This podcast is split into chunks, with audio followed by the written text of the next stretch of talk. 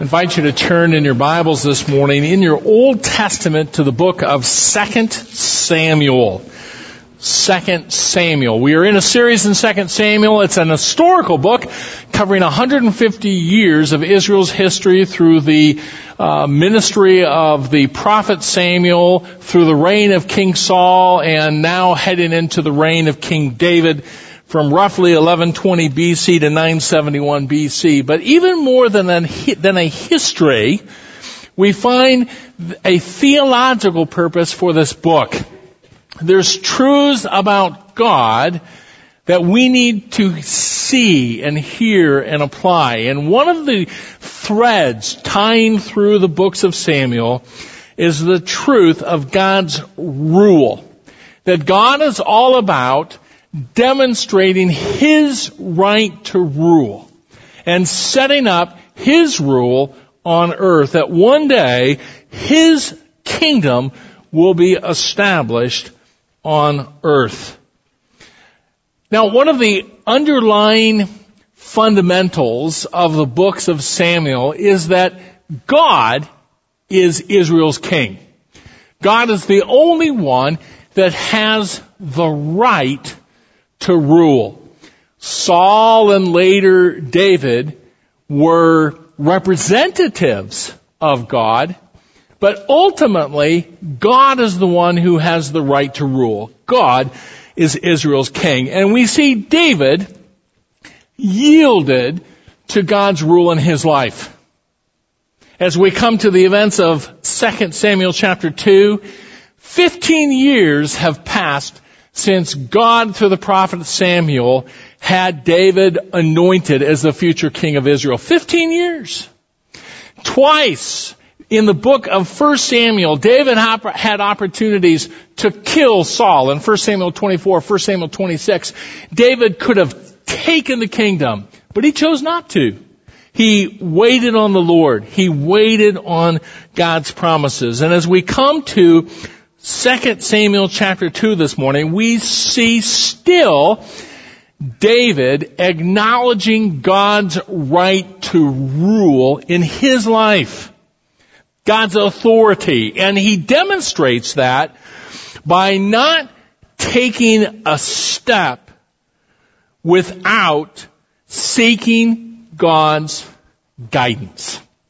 So this morning as we read through this long section, 2 Samuel chapter 2, notice how David is dependent on God for guidance in his life versus a general from King Saul's army, a guy named Abner, who's going to act according to his own plan and the results of that. Let's start reading. I'll read out loud from the New American Standard Bible, 2 Samuel chapter 2.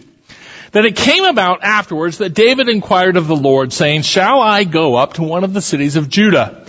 And the Lord said to him, Go up. So David said, Where shall I go up? And he said, To Hebron.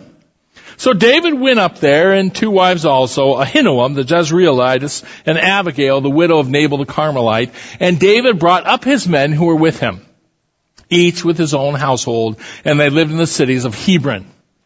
Then the men of Judah came and they anointed David king over the house of Judah. And they told David saying, it was the men of Jabesh Gilead who buried Saul. David sent messengers to the men of Jabesh Gilead and said to them, May you be blessed of the Lord because you have shown this kindness to Saul your Lord and have buried him. Now may the Lord show loving kindness and truth to you and I also will show this goodness to you because you have done this thing. Now therefore let your hands be strong, be valiant, for Saul your Lord is dead, and also the house of Judah has anointed me king over them. But Abner, the son of Ner, commander of Saul's army, had taken Ishbosheth, the son of Saul, and brought him over to Mahanaim. He made him king over Gilead, over the Asherites, over Jezreel, over Ephraim, and over Benjamin, even over all Israel. Ishbosheth, Saul's son, was 40 years old when he became king over Israel, and he was king for two years. The house of Judah, however, followed David. The time that David was king in Hebron over the house of Judah was seven years and six months. Now Abner, the son of Ner, went out from Mahanaim to Gibeon with the servants of Ishbosheth, the son of Saul, and Joab, the son of Zeruiah, and the servants of David went out and met them by the pool of Gibeon, and they sat down, one on one side of the pool and the other on the other side of the pool. Then Abner said to Joab, Now let the young men arise and hold a contest before us. And Joab said, Let them arise.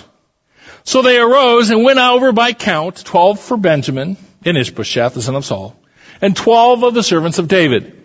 Each one of them seized his opponent by the head and thrust his sword in his opponent's side, so they fell down together. Therefore that place was called Helkath Hazarim, which is in Gibeon. That day the battle was very severe, and Abner and the men of Israel were beaten before the servants of David. Now the three sons of Zeruiah were there, Joab, Abishai, and Asahel. And Asahel was swift-footed as one of the gazelles which is in the field.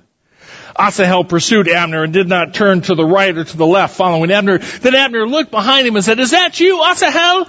And he answered, It is I. So Abner said to him, Turn to your right or to your left and take hold of one of the young men for yourself and take for yourself his spoil.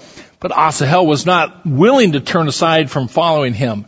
Abner repeated again to Asahel, Turn aside from following me. Why should I strike you to the ground? How then could I lift up my face to your brother Joab? However, he refused to turn aside. Therefore, Abner struck him in the belly with the butt end of the spear, so that the spear came out his back, and he fell there and died on the spot. And it came about that all who came to the place where Asahel had fallen and died stood still. But Joab and Abishai pursued Abner. When the sun was going down, they came to the hill of Ammah, which is in the front of Giah by the way of the wilderness of Gibeon. The sons of Benjamin gathered together behind Abner and became one band, and they stood on top of a certain hill. Then Abner called to Joab and said, Shall the sword devour forever? Do you not know that it will be bitter in the end? How long will you refrain from telling the people to turn back from following their brothers? Joab said, As God lives, if you had not spoken, surely then the people would have gone away in the morning, each from following his brother. So Joab blew the trumpet, and all the people halted and pursued Israel no longer, nor did they continue to fight any anymore.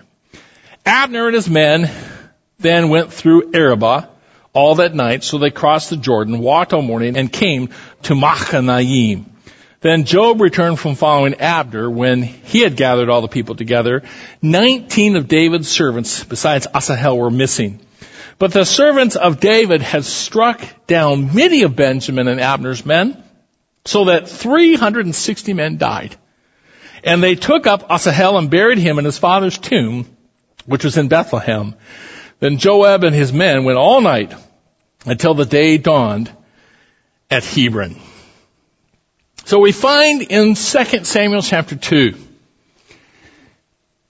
two men whose lives are set next to each other. One who is not going to take a step without seeking the hand of God. He wants to know what God's will is for him.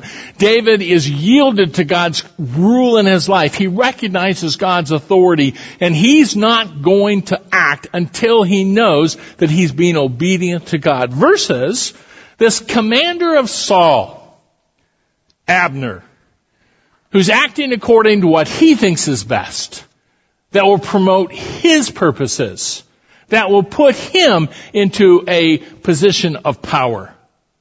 One man depending on God, another man depending on himself. And all through it, we're going to see that God is still in control. This has been a fun week for my wife and I because our little nine and a half month old granddaughter has taken her first steps. And my daughter-in-law sent us a video this week, which I have watched over and over and over and over again as little Eloise stands in the room waits for her mom to reach down and Eloise will grab her mom's finger and Jesse will walk backwards and Eloise is just walking, holding onto her mom's hand. And word has it at the end of the week, she's soloed. Now we look at that and say, well, that's a kid. That's a baby taking baby steps. But how often are we not told in the New Testament that as adults, we need to have a childlike faith in our God? And David here has a childlike faith in God because he's not going to take a step until he sees the hand of God. And that's where we find David. As this chapter opens in chapter 2, verses 1 through 7. And there's a principle here for you and me as well. That all of us as believers express our dependence on God by asking Him for guidance. We acknowledge His authority in our life, His rule in our lives by coming to Him in prayer and asking for Him to show us His hand, to guide us in the decisions that we make. And that's what David does here. Notice with me, as we come to chapter 2, remember Saul is dead, his son Jonathan is dead, and it's now time for David to take on the throne. 15 years earlier in 1 Samuel chapter 16 verse 13, God had instructed his prophet Samuel to anoint David with oil as the next king of Israel. David has waited 15 years. Now Saul has passed away. David has had his period of mourning and now it is time for him to ascend to the throne. But it's not going to be easy. As we're going to see in this chapter, the north has been led by one of Saul's generals who is going to put another man on the throne as king, one of Saul's descendants, a guy named Ishbosheth. This will be troubled waters. A good business plan is not going to be the total solution for David to bring unity to the nation of Israel yielded to his leadership as their king. He's going to need God's guidance. So we come to chapter 2 verse 1 and it simply says this, Then it came about afterwards that David inquired of the Lord. Shall I go up to one of the cities of Judah? And the Lord said to him, Go up. Where shall I go up? And he said, to Hebron.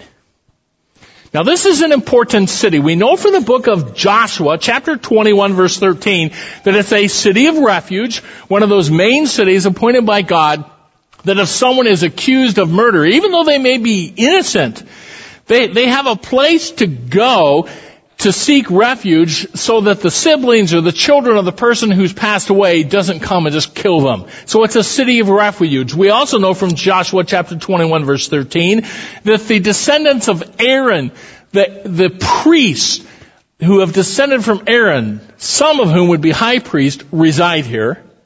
And we also know from the book of Joshua chapter 14 and 15 that Hebron was a city that belonged to Caleb. You remember Caleb? when the spies went in for Israel, shall we go in and take the land of promise? Ten came back with a bad report and two came back with a good report and Caleb was one of them and said, let's go! Let's go conquer this land. If God is with us, who can stand against us? Caleb's one of the great heroes of the Old Testament. Well, we see here in verse 2 that David's wife Abigail was the widow of a man named Nabal. And we know from 1 Samuel chapter 25 verse 3 that Nabal is a descendant of Caleb. So this is almost like David coming home. His wife Abigail was married to a descendant of the people who reside there. It's an important city. It's probably the central city of Judah.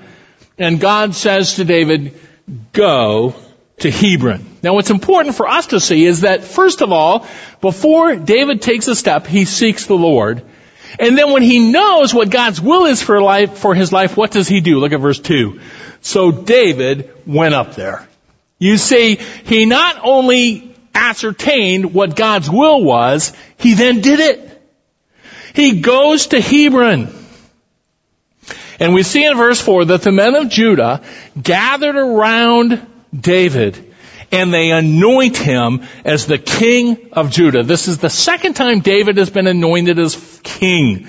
The first time was in 1 Samuel chapter 16 verse 13 when Samuel the prophet anointed him as king over Israel under the direction of God through the prophet Samuel. Now, the men of Judah recognize David to be their king and they anoint him and we will see a third anointing here in the book of 2 Samuel where David will be anointed as king over all Israel. Now there's a problem. God's plan is for David to reign over the entire kingdom of Israel.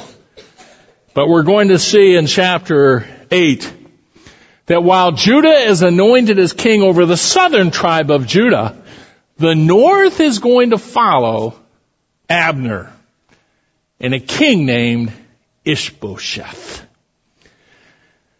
David is going to need guidance from God. Now, it's always hard in our lives to find balance, isn't it? Here we find great balance on the part of David because he does have a plan. David just doesn't stay in his prayer closet and pray and pray and pray and pray and never come out.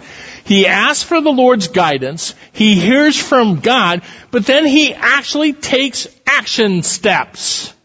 We notice with me in verse 4 that he hears that the men of Jabesh Gilead treated Saul's body well at the risk of their own lives. They went into the battlefield where the Philistines were, where Saul was killed, and they retrieved his body and they bring him back and bury him properly. And David knows that these men of Jabesh Gilead are supporters of Saul. So David sends word to them through messengers and says to them, may you be blessed of the Lord, verse 5, because you have shown this kindness to Saul your Lord and have buried him. Now may the Lord show loving kindness and truth to you. Now this is, this is wise on David's part.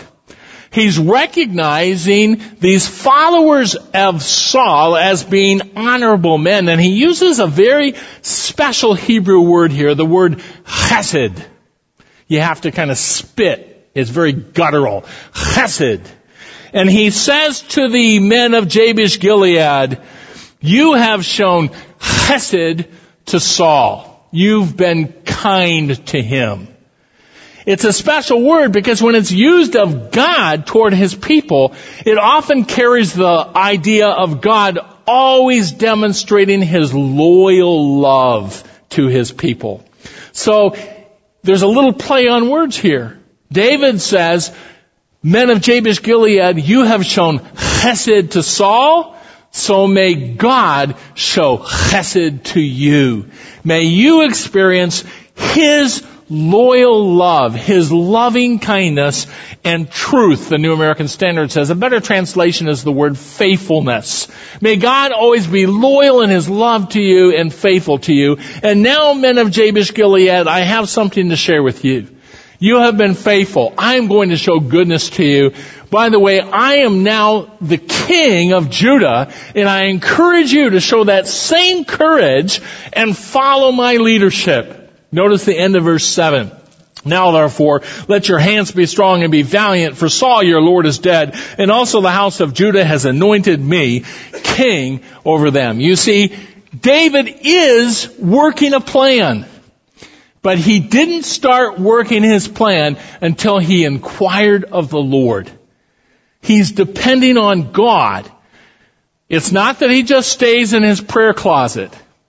It's not that he just acts his plan out and never talks to God. No, there's balance here. He inquires of the Lord and then he acts.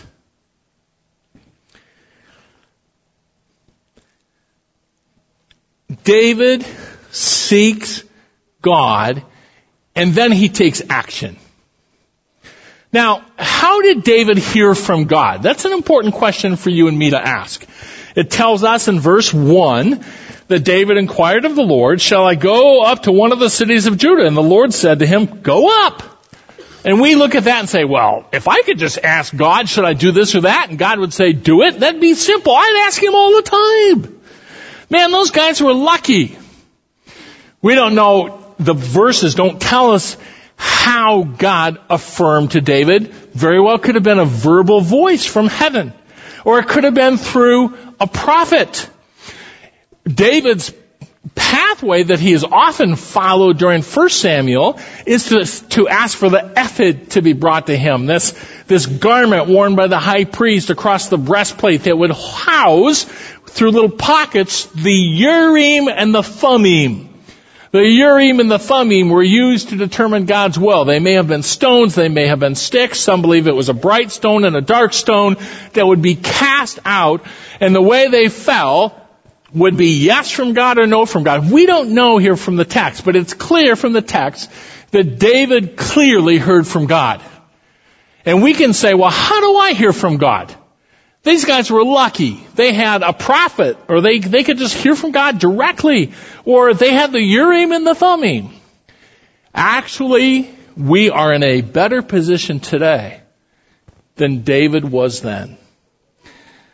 Because we not only can hear from God, the New Testament tells us that we have God dwelling within us. That every person who is a Christian, every person who has put their trust in Jesus Christ, believing that Jesus is God, that He died on the cross as payment for our sin, and rose again from the cross, proving that He's God, every person who's dependent on Christ, who's trusted in Christ, at the moment we put our belief in Jesus Christ, the Holy Spirit comes into us and takes up residence there. Romans chapter 8 verse 9 says, if you don't have the Holy Spirit, you're not even a Christian. I want to take a few moments and turn to the Gospel of John, chapters 14 through 17, and remind us of the privileged position that we have with the indwelling Spirit of God dwelling within us and having the complete scriptures in our hand. John chapter 14, tells us in verse 17, I will ask the Father, He will give you another helper that He may be with you forever. That is the Spirit of truth whom the world cannot receive because it does not see Him or know Him, but you know Him because He abides with you and will be in you. Chapter 14 verses 26 and 27 says, the helper, the Holy Spirit, whom the Father will send in my name, he will teach you all things and bring to your remembrance all that I said to you. Peace I leave with you. My peace to, I give to you. Not as the world gives do I give to you. We go to chapter 16 verse 13 and we read, He, referring to the Spirit of God, will guide you into all the truth. For he will not speak on his own initiative, but whatever he hears, he will speak and he will disclose to you what is to come. And then we come to chapter 17, verse 17. Sanctify them in the truth. Your word is truth. Here's what the Gospel of John is teaching about the Spirit of God and the Word of God. The Spirit of God dwells in the life of every believer, and the Spirit of God takes the Word of God and teaches us. This is the only book that God has ever written. It is God's Word to us. And the indwelling Spirit of God takes the Word of God and teaches us, guides us, fills us with the knowledge of His will as we read it. And the Spirit of God takes it and impresses it upon our hearts and our lives. Our youngest son lives up in North Dakota. We don't get to see him often, so if we want to see him, we uh, frequently need to go to North Dakota and see him. And it works out that sometimes the best time to go see him is in December and January. Some people, when it gets cold, head to the Gulf Shores or Texas. We go to North Dakota. We embrace winter. We laugh at the face of cold. Well, when I go up to North Dakota, I have a friend who farms up in North Dakota, and he took one of his outbuildings and built a man cave. I mean, it is a man cave. It's got a stove in the corner, like a, a wood burning stove. It's got a flat screen TV. It's got sliding glass doors. There's guns everywhere. You can just grab a clip. If a coyote walks by, you can just slide the glass door open, shoot the coyote. It's great. Rabbit goes by, you shoot the rabbit and have it for supper. I mean, it is just a great man cave. Well, on, and that's where I stay. Well, on the wall of his man cave is a big sheet of plywood designed for throwing knives. That's a guy thing to do. Let's throw knives. So you grab some knives and you take a few steps back and you throw the knives at the plywood. When my wife stays with me in the man cave, we do not throw the knives. But when I'm by myself, I throw the knives and I'm not very good at it. Some people have kind of a knife throwing view of how to determine God's will from the scripture. In their mind, you take your Bible, you tear out some pertinent pages, you put it up on the plywood, you take a few steps back, you ask God a question, God, where shall I live when I graduate from college? You throw a knife. It hits on a verse that says, and then David headed south to such and such a city and the person who threw the knife says, that's it. I'm moving to Georgia. And that's how they think you determine God's will from the scripture. That's not it.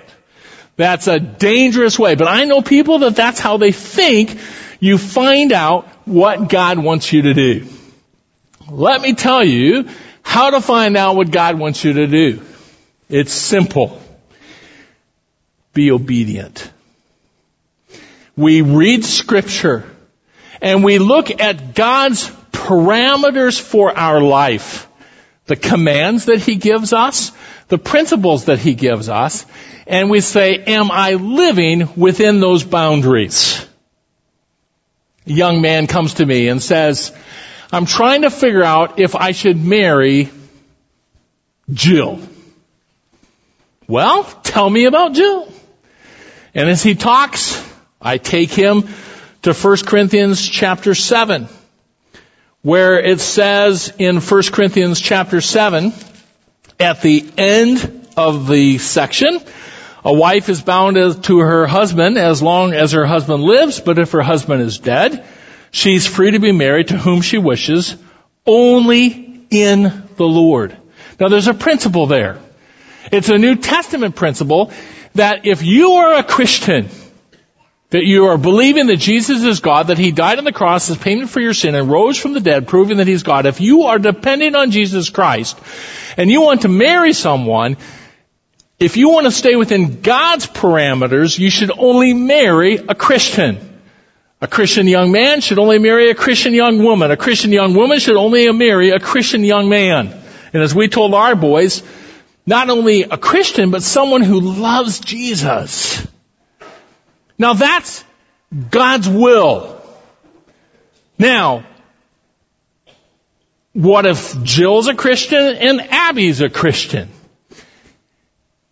We pray. We say to God, God, I'm going to claim James chapter 1 verse 5. If any of you lacks wisdom, let him ask of God who gives to all generously and without reproach, and it will be given to him. I'm firmly convinced that if we, as believers in Jesus Christ, are aligning our lives within God's parameters as they are revealed by scripture, His commands and His guidelines, that He will guide our steps as to the specifics. And we can take confidence in that.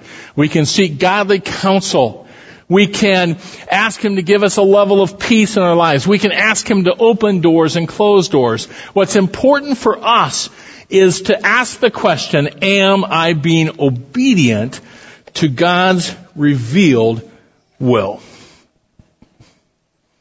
What David did is what we need to do. Demonstrate our dependence on God by first seeking guidance from Him and then acting. Now, in comparison to David, we have this guy Abner. If you look at verses 8 through 11, it tells us that Abner is the commander of Saul's army. Abner takes action without asking God for guidance. And by doing so, he's ignoring God's authority. It's not a mistake that this account of Abner is right next to the account of David. Our human author wants to see the difference, wants us to see the difference. When we take action without asking God for guidance, we are ignoring His authority in our life. And when we do that, all kinds of turmoil and trouble will result. Here we find Abner. Now, notice with me in verse 10 that Ishbosheth, Saul's son, is only king for two years. Even though verse 11 tells us that David reigned over Hebron for seven years and six months. Evidently, here's what's happening. Abner, the general, the five-star general of Saul's army, has been running the northern tribes. He is assuming authority. But Judah has a king. And most likely Abner is trying to bow to the people of the northern tribes. And so he says, fine, we'll have a king too. A puppet.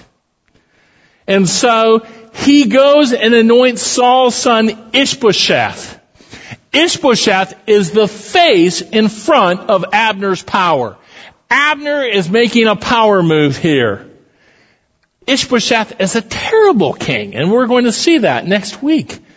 He's weak. He does stupid things. Abner doesn't seek God at all. He's just trying to hang on to power. It's a power move. He is trying to promote himself. And he doesn't seek God at all. He's just acting independently from God. My wife and I have three sons, all in very close proximity. And in their formative years, we used to take family vacations to Colorado in the summer couple of reasons. It's where my mother grew up. I always went to Colorado in the summer and trout fished and hiked. And I wanted my sons to experience that, but also it's cheap. You can get a two bedroom condo still today for 75 bucks a night in Summit County. It's great. We didn't do the expensive stuff. If the boy said, look, can we go do that luge that costs $40 a person? No, you can't. If you want to do it, grow up, take your family there. We are here to hike. And that's what we did. We hiked. We do a morning hike, we do an afternoon hike, we might even do an evening hike. Now, our oldest son has always been independent. Oh my, he's just independent to a point of frustration. When he was uh, uh, early in high school, he went on a youth ministry trip from here at Faith Bible Church, and our youth pastor was trying to gather all these students together. It's like herding cats sometimes on these mission trips, and we couldn't find Grant. And there he was, up at the counter trying to check in on his flight. He's just, he's always been that way. I don't need anybody, I'm just gonna do it myself. So he informs us, while we're in the mountains, he's just gonna go off by himself. I'm just gonna go by, my, he's in seventh grade. I'm just gonna go by myself. No, you're not. And I, you don't know what you don't know. You don't even know how we got to where we are now. You have no water with you. You don't know that almost every afternoon in the mountains it rains and you have no coat to keep you warm. You don't know that the fact that there's mountain lions up here. You don't know what you don't know. And here, Abner does not know what he doesn't know. But he doesn't care because he's making a power move. He thinks he's got it under control. He is going to promote himself and he doesn't seek God. And we see the result of that in verses 12 down through 32. And here's where it gets frustrating. Because in your life, you may very well be following the model of David. You're seeking the Lord. You don't take a step without asking for God's guidance. But you're smack in the middle of a culture where there's people all around you who don't honor God's authority at all. They're just doing what's best for them. And so you're supposed to be working alongside of, in the midst of a culture with men and women who aren't honoring God's authority and doing what's right in their own eyes and acting according to what they think is best, and you're trying to follow God. And what results is turmoil and mess. Everything can seem like it's out of control, but here's the truth that we see in 2 Samuel. Even when people take action without seeking God, and life seems out of control, God is still in control. He's still in control. What do you do when you get into a situation where everything is messed up because people around you are promoting themselves and not following God's plan? We preach to ourselves. And this is what we say to ourselves. God is still in control. As we come to verses 12 through 32, we see the result of Abner's grabbing the kingdom. And we're going to see the results next week and the week after in chapter 3 and chapter 4 because here we see the precursor to civil war. What happens is Abner, the commander of Saul's army, and Joab, the commander of David's army, end up being together at this pool of Gibeon. And uh, Abner says to Joab, let's just settle this here and now. Let's just have a winner take all contest. It's kind of reminiscent of 1 Samuel chapter 17 when the Philistines said, we're going to put out one guy, you put out one guy. Whoever wins takes all. We're going to put out Goliath. And Israel put out this little scrawny kid named David. Well, that's what's happening here. So we see that 12 guys from Abner's army, from the tribes of Benjamin, come out. And 12 guys from Joab's army, followers of David, come out. And uh, it tells us in verse 16 that each goes to his opponent. They each grab each other's heads. They each thrust their swords, and all 24 men die instantly. So we have this battle to see who's going to win, and all 24 die. There's blood everywhere. I mean, it's out of control. In fact, after the 24 kill each other, we see in verse 17 that a skirmish breaks out, and it says the battle was severe. Abner and the men of Israel were beaten before the servants of David. We know from chapter 30 that when this day is done, 20 total of David's followers are dead. 360 of Abner and Saul's followers are dead. It's a mess. It gets worse.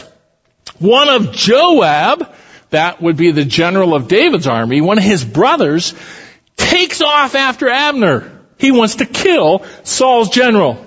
And it tells us here down in verse 18, this brother is named Asahel, and it tells us he's fast. I mean, he is fast. And so we see this picture, this guy who's a track star. He's running after Abner. And Abner turns around and says, Asahel, stop chasing me. Go to the right or the left, but stop it. Doesn't help. Asahel keeps coming, keeps coming, keeps coming. Abner yells out, stop chasing me. Go to the right or to the left or else I'm going to have to kill you. And what am I going to say to your brother, Joab? Doesn't help. Asahel keeps coming and coming and coming and coming. Finally, Abner is so tired of this, he takes his spear and he turns it around. He doesn't want to kill Asahel. He takes the blunt end of the spear and he's like, hey, I'm going to at least break this guy's rib. But you remember, you got a track star chasing him and the track star is coming fast and furious, leaning forward. And Abner takes the blunt end of the spear and thrusts it toward Asahel, trying to break a rib or something and goes clean through him. All the way out and drops dead. There's blood and guts everywhere life is out of control. And then we see Joab and the other remaining brother, Abishai, now they take off after Abner. And this section is going to be important later in the book. We'll get back to it. And finally, Abner yells down to these guys in verses 26 through 29, says, isn't enough enough? We are both Israel, we're all Israelites here. Why don't you guys stop this bloodshed today? And they finally relent. You see, what happens is this. We've got one guy who's been doing a power play. Another guy is trying to follow the Lord. And as a result of the one guy's power play, life seems out of control. But it's not. Keep your finger here in 2 Samuel. I'm just going to make quick reference back to the book of Ruth. If you remember the book of Ruth, we have this beautiful story of a woman and her two sons. And the woman who has the two sons loses her husband, but her two sons have married. And both of this woman's sons die unexpectedly, early of age. So the mother-in-law says to her daughter-in-laws, who are not Israelite at all, Go back to your parents' house. There's no future here for you all. But this woman named Ruth says to her mother-in-law, you know what? I'm going to stick with you. I'm going to let your God be my God. I'm going to honor him. And your people will be my people. And we see at the end of the book of Ruth in chapter 4 that Ruth, this Moabite woman, she's not even an Israelite, ends up marrying a guy named Boaz. And a baby is born to them. And we see right at the end of the book, that baby is named Obed. And later we see that Obed has a son named Jesse. And then we see Jesse has a baby named David. And as we come to 1 Samuel chapter 16, we see this baby David whose great grandpa, their uh, great grandmother wasn't even an Israelite who had terrible things happen to her in her life, loses her husband as a young woman. This, this, this young man, David, this great grandson, is anointed as the future king of Israel. And now when we come to 2 Samuel, we're going to see in a few weeks in chapter 7 that God is going to make a promise to this great grandson of this Moabite woman. Is going to say to him, you are going to have a throne that will never end. Upon your throne will be a kingdom that will never end, and your descendant will reign on your throne forever and ever. And we know from the New Testament that that descendant is Jesus Christ. You see, God is in absolute control. David's throne will be established. Even though, because of a man's selfish actions, life seems out of control. It doesn't mean that God's not in control. God is working his plan.